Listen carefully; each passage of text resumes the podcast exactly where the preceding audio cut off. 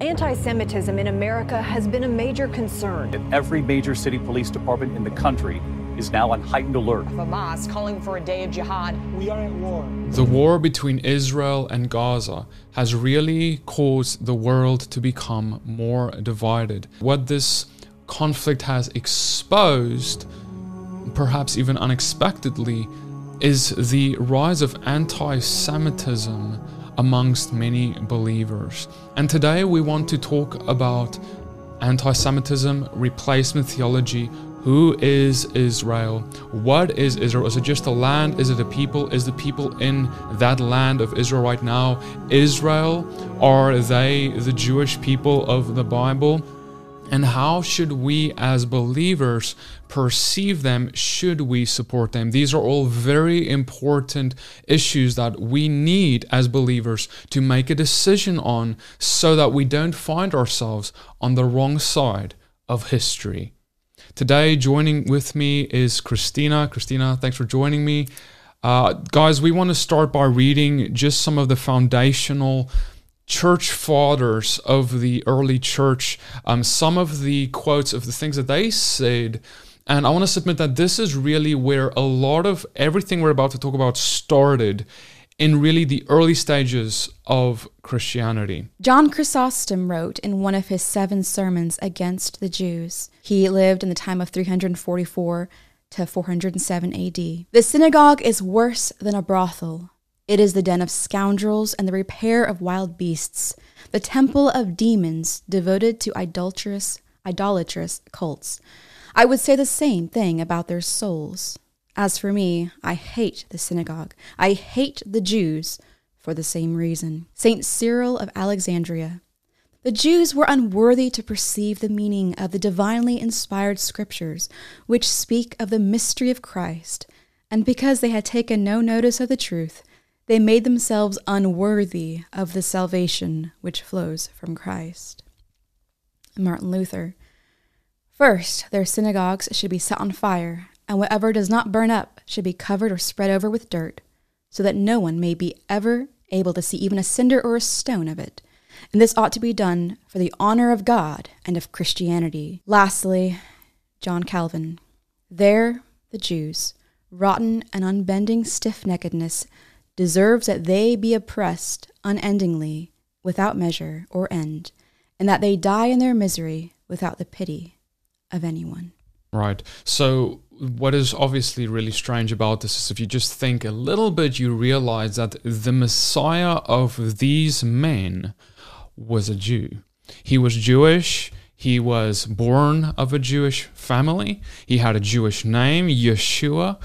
And ultimately, his disciples were all Jewish.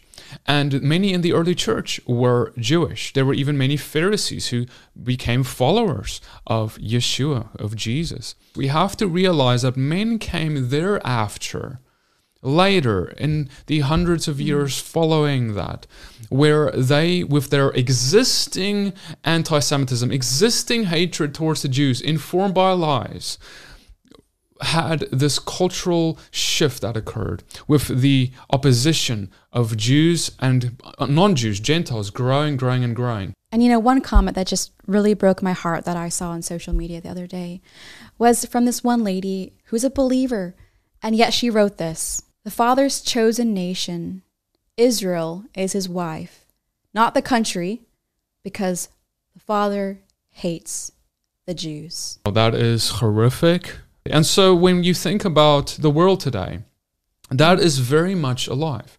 In fact, when you think about not even today, but in Germany, many people don't realize that over 90% of Germans in World War II during the Nazi regime were Christians. We have about 20 million of them Catholics, 40 million of them Protestants.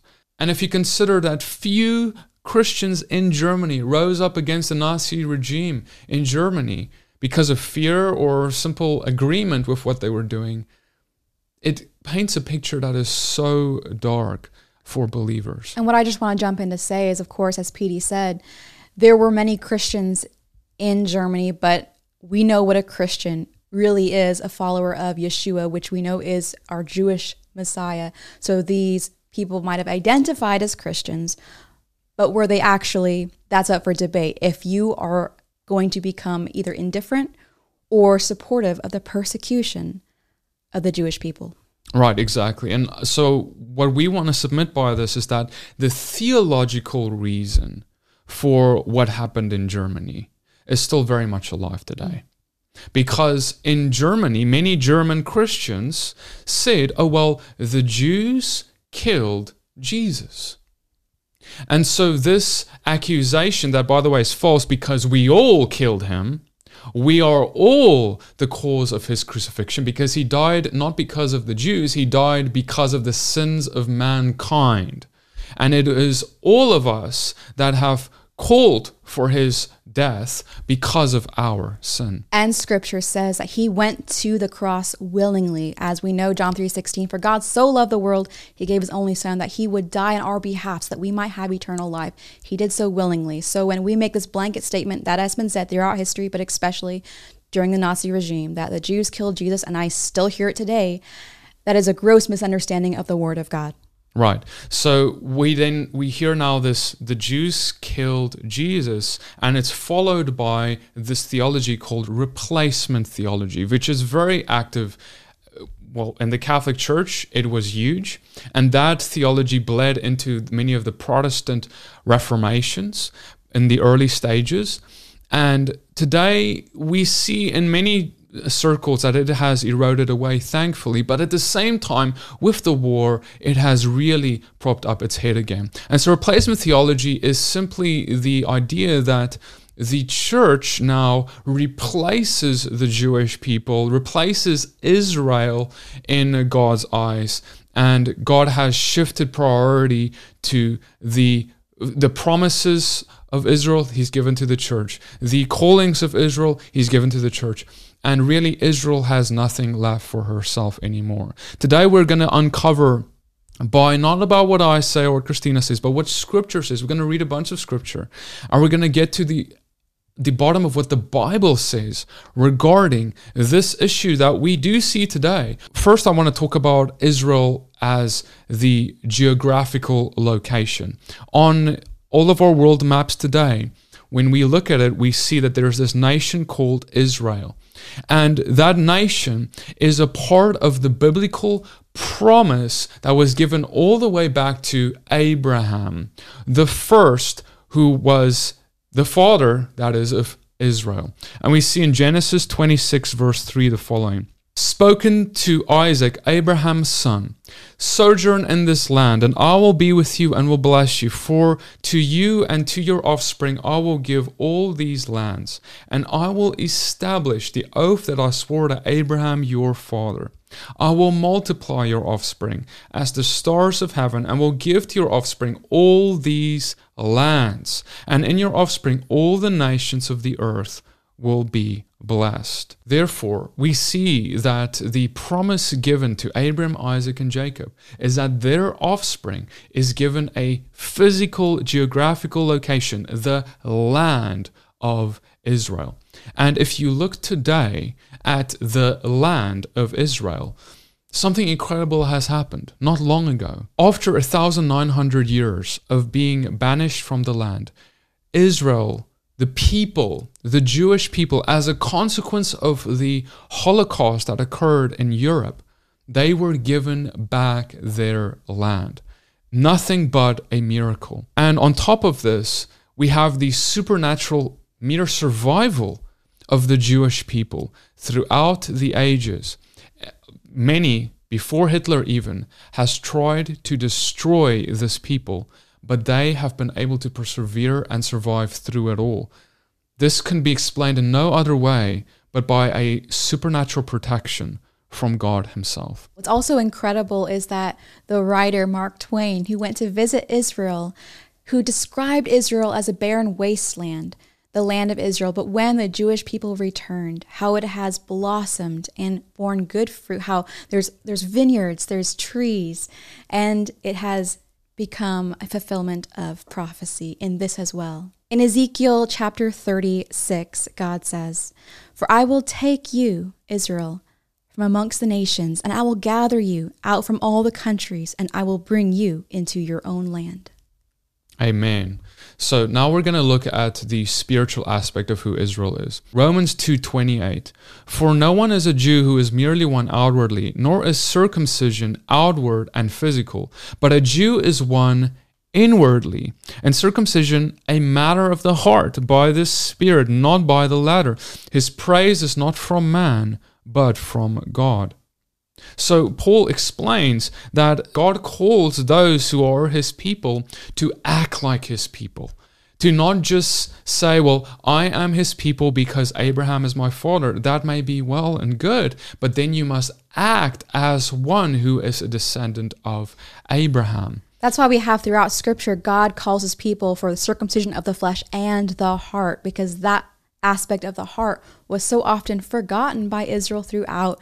We see throughout scripture, and God had to come and rebuke his people because it needs to be that not just through your blood you are Israel, which is, you know, glory to God, but you need to also follow the God of Israel and walk according to his rulings and his righteous instructions as well. We see in Romans 1, verse 16, For I am not ashamed of the gospel, it's the power of God for salvation to everyone who believes, but to the Jew first and also to the Greek. This great distinction that the Jewish people get priority with the presentation of the gospel, and the Greeks also receive the gospel, but there is a different strategy as Paul has for them. Right. And some translations translate that verse as Jew and Gentile, you know, first the Jew and then to the Gentile, because of course the Greeks were Gentiles, so all Gentiles. Yeshua, his ministry, he instructed his disciples to first go to those who were of Israel, to start from Jerusalem and then to preach the gospel going out from there, but beginning within Jerusalem to God's people there, Israel, the Jewish people,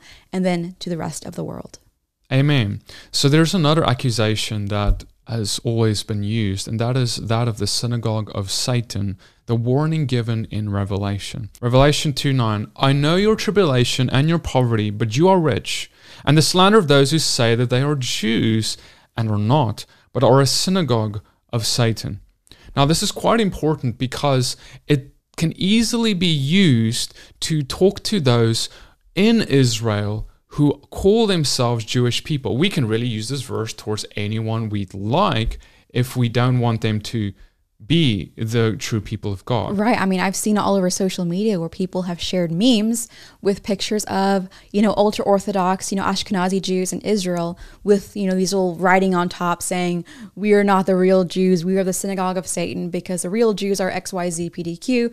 Maybe it's the Christians who are Israel, or maybe it's, no, it's only those who are, you know, who are black, the black Hebrew Israelite beliefs.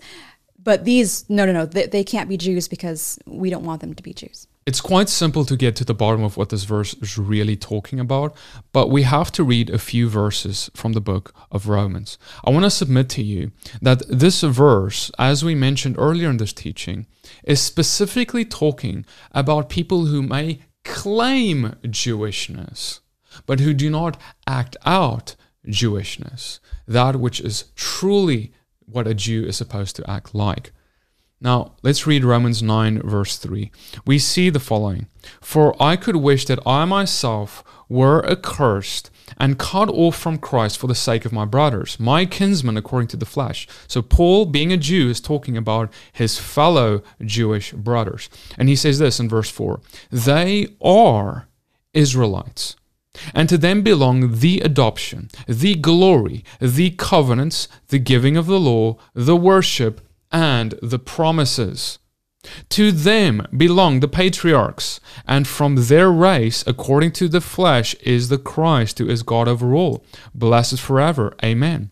And you know what's just amazing is how Paul, like, literally says, I would give up my own salvation and be cursed for the mm-hmm. sake of my brothers and sisters. Like, I would give all of that up if Israel could be saved, if my Jewish brothers and sisters could be saved. And that was Paul's right. heart. That's the Father's heart. And yet we see people who claim to be believers on social media and throughout history who say, well, I, I believe such and such. So that gives me the, the um, ability to say I hate Israel. God hates Israel. God hates the Jews. God has forgotten them. God has forgotten them. God has forsaken them. God has rejected them. I'm the new. I'm I'm actually chosen, but they are no longer chosen. Right, right, right. And yet, that is not God's heart, Paul's heart, Yeshua's heart anywhere in Scripture. How can we say we follow the God of the Bible and we listen to the teachings of Yeshua and Paul yet reject what they say? Right. And I think it's important to note that, look, we are not saying that all Jewish people are perfect. There are certainly many problems, and there are many who, who definitely do not act the way they should. However, at the same time, we must look at them with the mercy and the lens of Scripture that Paul looked at them through. Exactly. And I want to just jump in to continue with that thought. In uh, Romans 3, Paul says, What then is the advantage of being a Jew? Or what is the value of circumcision? Much in every way. First of all, they have been entrusted with the very words of God. So, what if some did not have faith? Will their lack of faith nullify God's faithfulness? Certainly not. Let God be true and every man a liar, as it is written, so that you may be proved right when you speak and victorious when you judge. Amen. So let's read further and see now who is Israel. Romans 9, verse 6. But it is not as though the word of God has failed, for not all who are descended from Israel belong to Israel. And not all are children of Abraham because they are his offspring. But through Isaac shall your offspring be named. This means that it is not the children of the flesh who are the children of God, but it is the children of the promise who are counted as the offspring. And of course, this beckons back to Sarah and Hagar as to how Hagar brought forth children from the flesh. That is because Abraham tried to have children with Hagar because he did not trust that God would bring about uh, a child from Sarah because of her old age. And but God did. He brought forth the child of promise, would become which would then become the 12 tribes of Israel, that offspring, the offspring of faith, those who would believe in the God of Abraham, Isaac, and Jacob, and ultimately at the end of the age would turn their hearts back to the Messiah. And that is the mystery of when Paul speaks about uh, Hagar and Sarah and the child of promise is that through works, Hagar or Abraham tried to manipulate this this end goal of having a child, and Sarah, you know, through Hagar. But really, God desired to bring a child of promise, Isaac, but it required faith. So it's faith versus works, and we are called to walk in faith. Amen.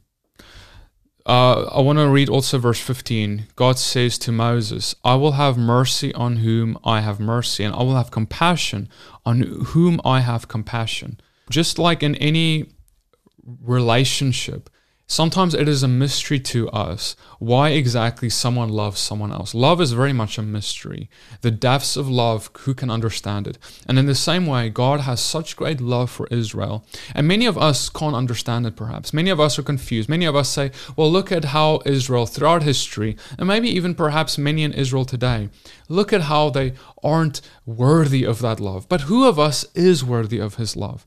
And who of us really have the right to say whom God can love, who God can choose, who God can honor, who God can make promises to, give inheritance to, and bless the offspring of?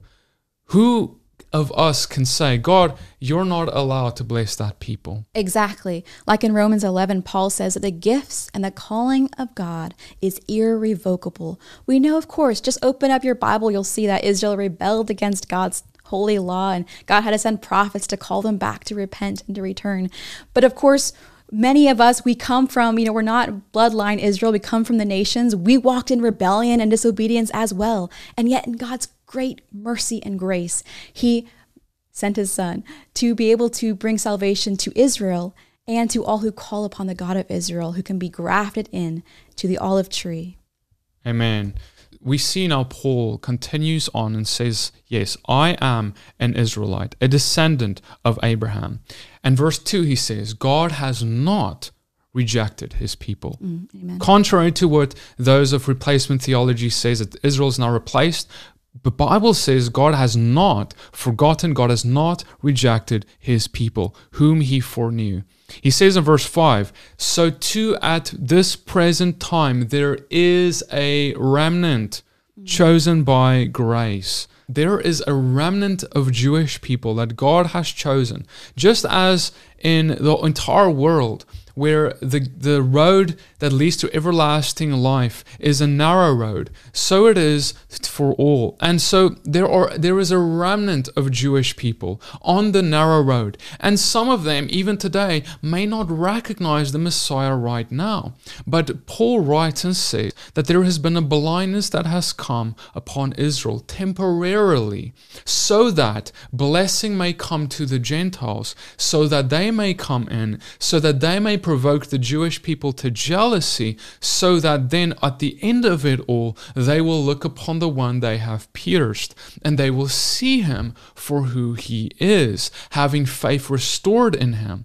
Now, how this all will happen and, and occur, that is a mystery that will unravel in, as time goes on. However, I will jump in to say that we all are a part of this prophecy taking place. When Yeshua, his final last words were the Great Commission go out, make disciples of all nations, baptize, preaching everything I've commanded, and lo, I'm with you always. That, as Yeshua said to his disciples in Acts before he left, he said, start in Jerusalem and go out from there. So we are part of this prophecy of Israel being saved, or the remnant of the Jewish people coming to see their Messiah. Messiah. And that is our call as believers of, you could say, um, bring them to jealousy to see that we have this Messiah that was Jewish Messiah that is in their scripture. And look how incredible it is. And his Holy Spirit that he desires to give them as he has given us. We are to be a beautiful witness of Yeshua and of our Father's heart to them, not the opposite. Amen. And I want to submit Paul, he, he, said just what Christina said. He says in verse uh, Romans 11 13, I magnify my ministry in order somehow to make my fellow Jews jealous. He says, My ministry is about reaching out to them and being a light to them. And that is what our ministries on this earth should be as well. Now, I would like to take a few moments speaking about the responsibility that Paul says Gentiles have further, especially in regards to humility towards our Jewish brothers. Romans 11 18. Do not be arrogant towards the branches, he says. And in verse 20, he says, Do not become proud, but fear, because they were broken off because of their unbelief, but you stand fast through faith. But then he says this if, if they do not continue in their unbelief, they will be grafted in, for God has the power to graft them in again. And then he says this in verse 24 For if you were cut from what is by nature a wild olive tree and grafted contrary to nature into a cultivated olive tree, how much more will these, the natural branches, be grafted back in to their olive tree? Paul is saying that prophetically speaking, there will come a time when they will be grafted back into that which they may have lost. And so, us now being here, we should not boast against them. We should not try and replace them. We should not be arrogant towards them. Exactly. Just like in verse 22 of Romans 11, Paul says, Note then the kindness and severity of God. Severity towards those who have fallen, but God's kindness to you, provided you continue in his kindness. Otherwise, you too will be cut off. And Paul says, How much more easily can you, as the wild branch who was grafted in, how much more easily can you be cut off if you boast against the natural branches, if you are arrogant, if you depart from his kindness? How much more easily can you be cut off? We should be yearning for the natural branches to be grafted back in. And of course, this is not to say that there are not still natural branches. We know there are many Jewish people who have come to faith in Yeshua. The disciples were Jewish. Again, we've spoken about this. A lot of the early church was Jewish. There are many Jewish people who know their Messiah, but the prayer is that we continue to reach out to the Jewish people so that they can know their Messiah. Yes, exactly. So, coming now down to what is the synagogue of Satan? When you think about those who say they are Jews but are not, it can refer to people who are Jewish people or people who are not Jewish by blood but are Jewish converts. But these are always people who are claiming to be Jews but acting not as Jews. And I want to specifically say, adding to this, considering what we have just read in the book of Romans, chapter 11, that considering that the Jewish people who are blinded today is temporarily blind and will have eyes open to the Messiah in the future. They are not the synagogue of Satan, even if they do not show the clear faith in the Messiah at this moment. Because, well, by nature, by the fruit, that they will be grafted in again according to prophecy, that means they are not the synagogue of Satan. Rather, the synagogue of Satan are going to be those who remain hardened against the Messiah, who hate him to the end of the age, who will never bow the knee, who will never see him for who he is because they do not want to see him for who he is. Those who came against Yeshua in the flesh, who who conspired against him, those are of the synagogue of Satan. When Yeshua spoke against those who came against him, he warned and said that you are of your father, the devil. And it was Peter who stood up in Acts chapter 2 and proclaimed to all there, It was you who crucified the Messiah. But yet he extended the hand of mercy, allowing them to repent of their sins. And so, therefore, 3,000 were baptized that day. Therefore, even those who may think like Satan, who may do some of the works inspired by Satan, they too have the ability to turn from their wicked ways and repent. Therefore, if we want to accuse someone, we have to be careful to not allow them repentance, to not extend them the hope of repentance, and even think from our own perspective that they have the ability to repent, even if they act like they are of the synagogue of Satan. Right, and that's exactly the point. We should extend this hope of repentance, this preaching of the gospel to the worst of sinners because we are also the worst of sinners. We have all crucified Yeshua by our sins. He died for all of us because of all of us. It's God's call through the entire scripture return to me, return to me, teshuva, repentance. Turn away from what you are doing, from the darkness, from the evil, from the death you are walking in. Return to me, return to his light, return to his life that he comes to give you. Amen.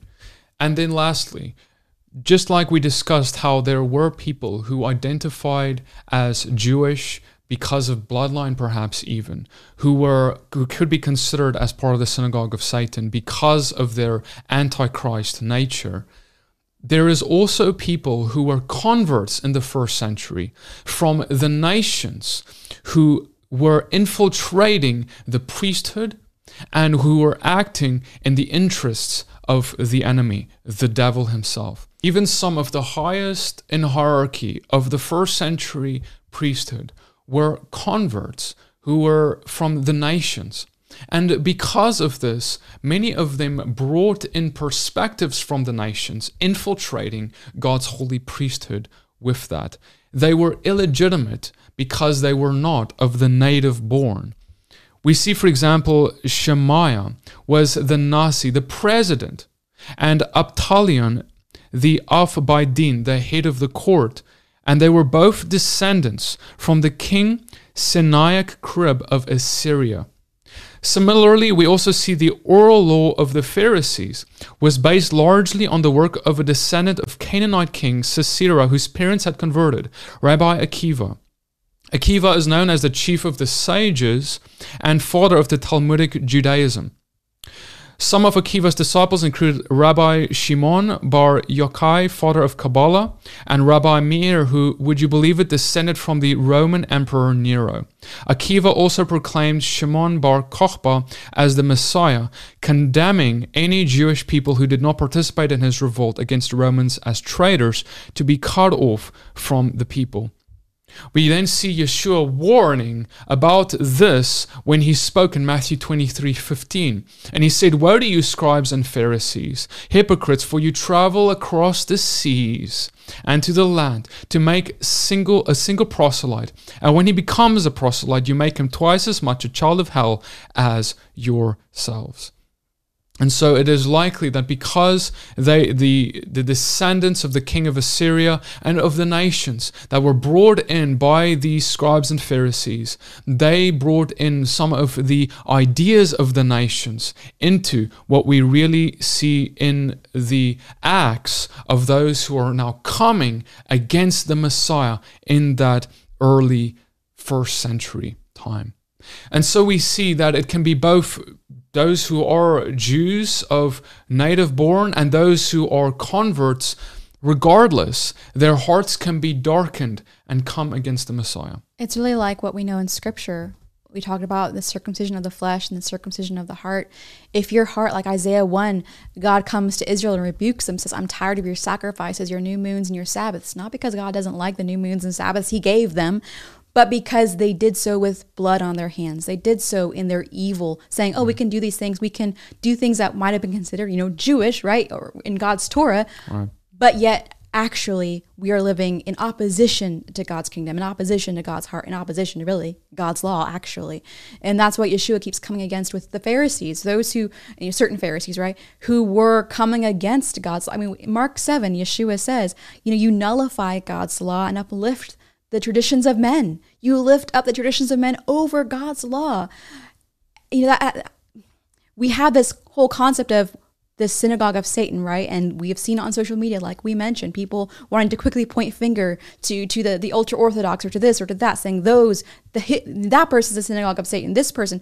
But the scripture says simply, those who follow after the ways of Satan, those who are, you can say, um, a disciple of Satan versus a disciple of Yeshua, even if they are Jewish by blood, right? That is someone who is a, a Jew who is not a Jew, really, because they are following after Yeshua said, your father, the devil. And that's why it's not someone to say, oh, they are the synagogue of Satan, they're hopeless, they're rejected, God hates them, is to say, no, we all followed after Satan and our father, the devil, until we came to Yeshua. We all were lost. We were all out in darkness until someone brought us the hope of salvation and the light of Yeshua.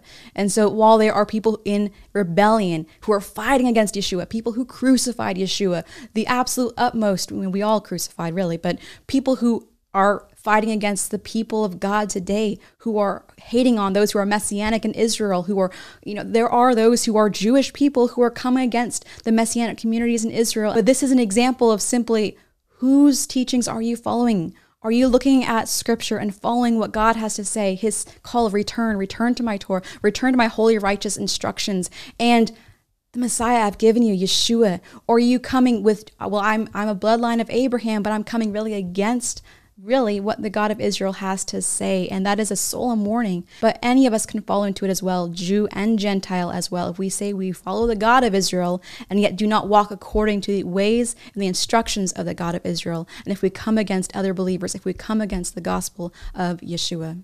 Amen. So, brothers and sisters, we have to have mercy on our brothers and sisters who are Jewish people, even if their eyes aren't opened. We see that we have to have the perspective of Paul, having mercy, looking in anticipation for the restoration of Israel, their eyes opened to the Messiah. And yes, this is still a mystery as to how this will occur, at what time this will occur. But we can take comfort that it is in God's timing, in His plan. His ways are above ours but we must trust Him in it and play in His will, not against it. We must make sure to not point a finger and condemn and say, no, these people do not have hope. These people are impostors. No, the people in the land of Israel are not impostors. They are Israel and they are called by his name and they have received that land because God gave it to them. He gave it to Abraham, Isaac, and Jacob and their offspring. And so, therefore, today, when we look at what God has done, how He continues to protect them, how He continues to fight for them, how He continues to supernaturally empower them to stand against their enemies, preserving the Jewish nation, even in this war that we're seeing on the world stage right now.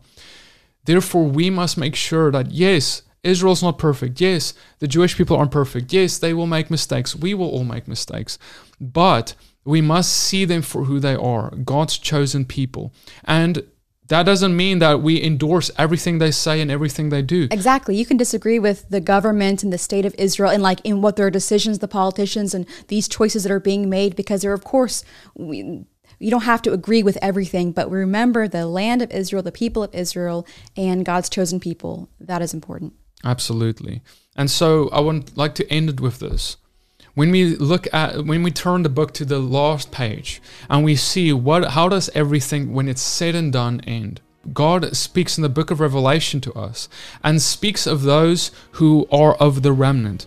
And he says in Revelation 7, verse 4, And I heard the number of the sealed, 144,000, sealed from every tribe of the sons of Israel, including 12,000 from the tribe of Judah.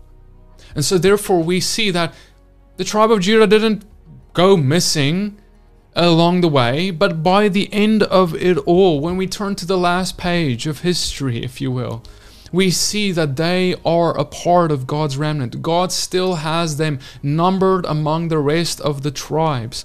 And of course, those of us who aren't part of the native born Israelites, not part of the 12 tribes, we are grafted into Israel as Gentiles. We become part of Israel, but we do not replace Israel. We do not get rid of Israel we become a part of the promises. We become a part of what Yeshua died for us to inherit. That restoration to the promised land.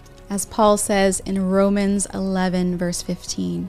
For if their current rejection, the Jewish people, means the reconciliation of the world, what will their acceptance of Messiah mean but life from the dead? If this teaching has been a blessing to you, consider partnering with this ministry. We want to say a special thank you to all of our partners who made this video and every other video this month possible. Many blessings to you guys. Shalom.